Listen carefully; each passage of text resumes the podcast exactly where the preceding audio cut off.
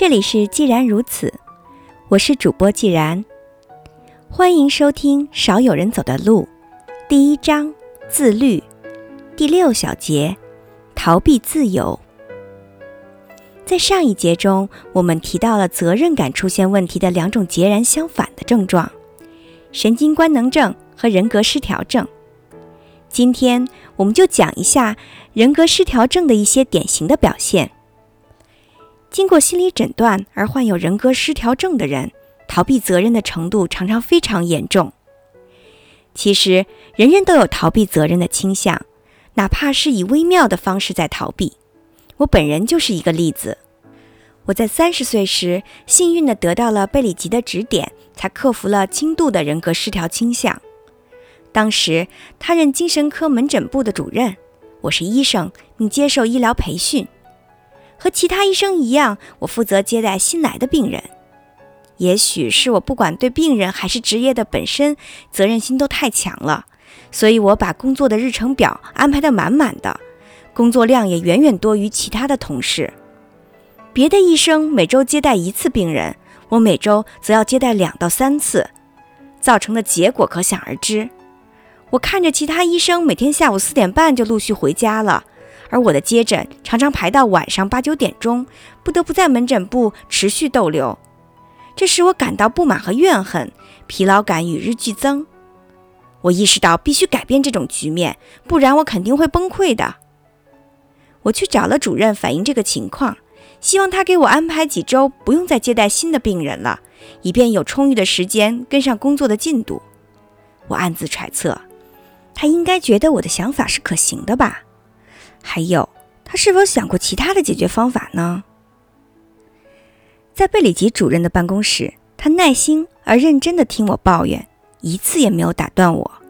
我说完之后，他沉默了一下，非常同情地对我说：“哦，我看得出来你遇到麻烦了。”他的关心和体谅让我很是感激，我的心情马上就放松下来，笑着说：“谢谢您。那么您认为我该怎么办呢？”他回答说：“我不是告诉你了吗，斯科特？你现在有麻烦了。”这是什么回答呀？简直驴唇不对马嘴，完全不是我期待的。我很不高兴地再次问道：“是的，您说的没错啊，我知道我是有麻烦了，所以我才来找您的。您认为我该怎么办呢？”他说：“斯科特，你没把我的话往心里去。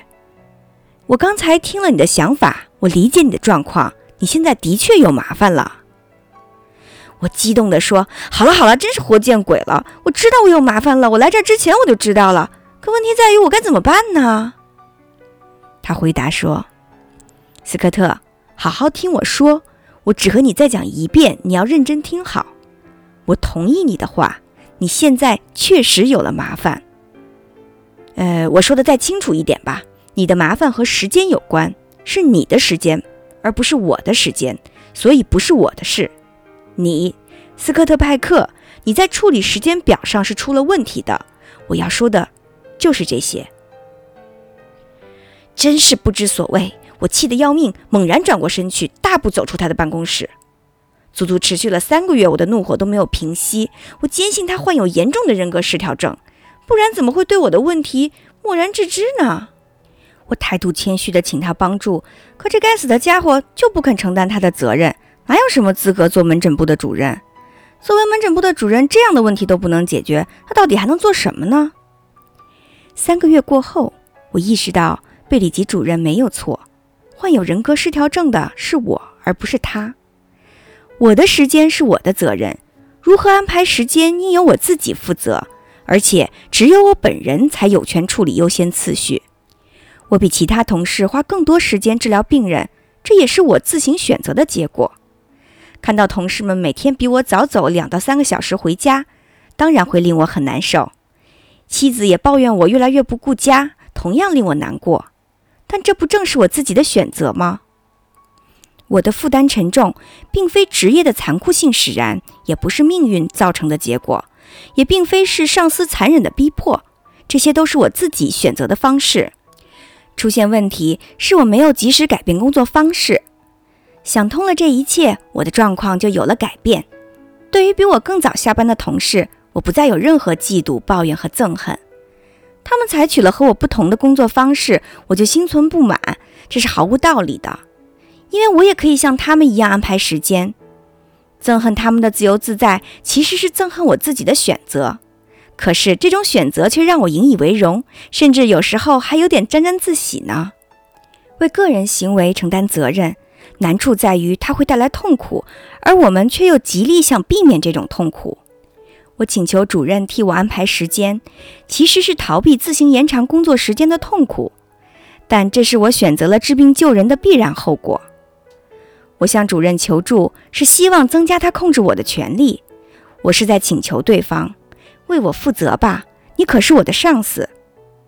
我们力图把责任推给别人或组织，就意味着我们甘愿处于附属的地位。把自由和权利拱手交给命运、社会、政府，甚至上司。埃里克·弗格姆恰如其分地把他所撰写的讨论纳粹主义和极权主义的专著命名为《逃避自由》。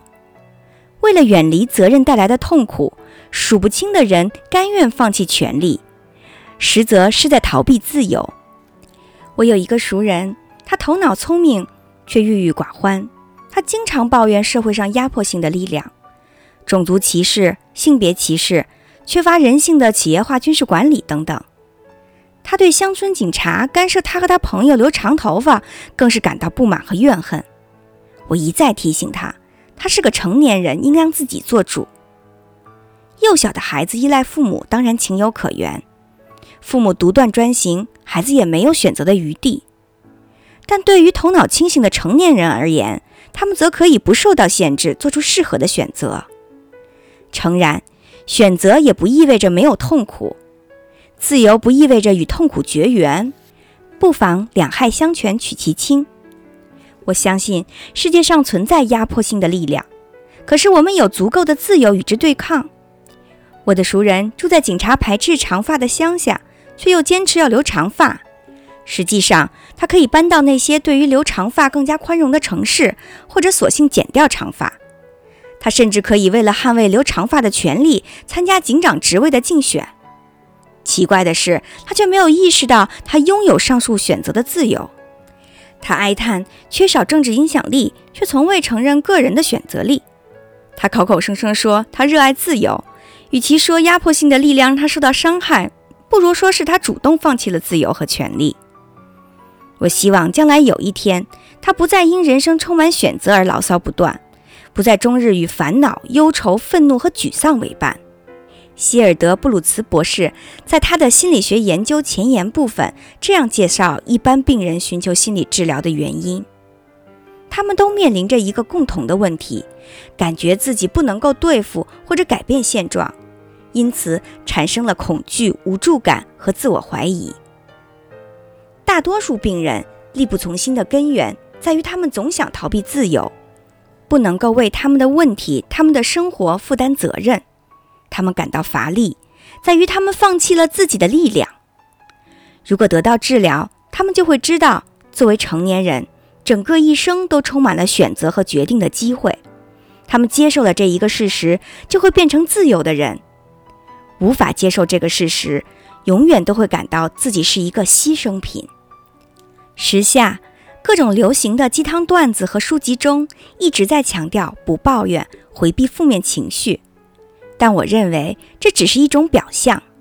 真正由自己来一步一步选择和决定的人生，哪怕充满了艰辛和痛苦，又有什么好抱怨的呢？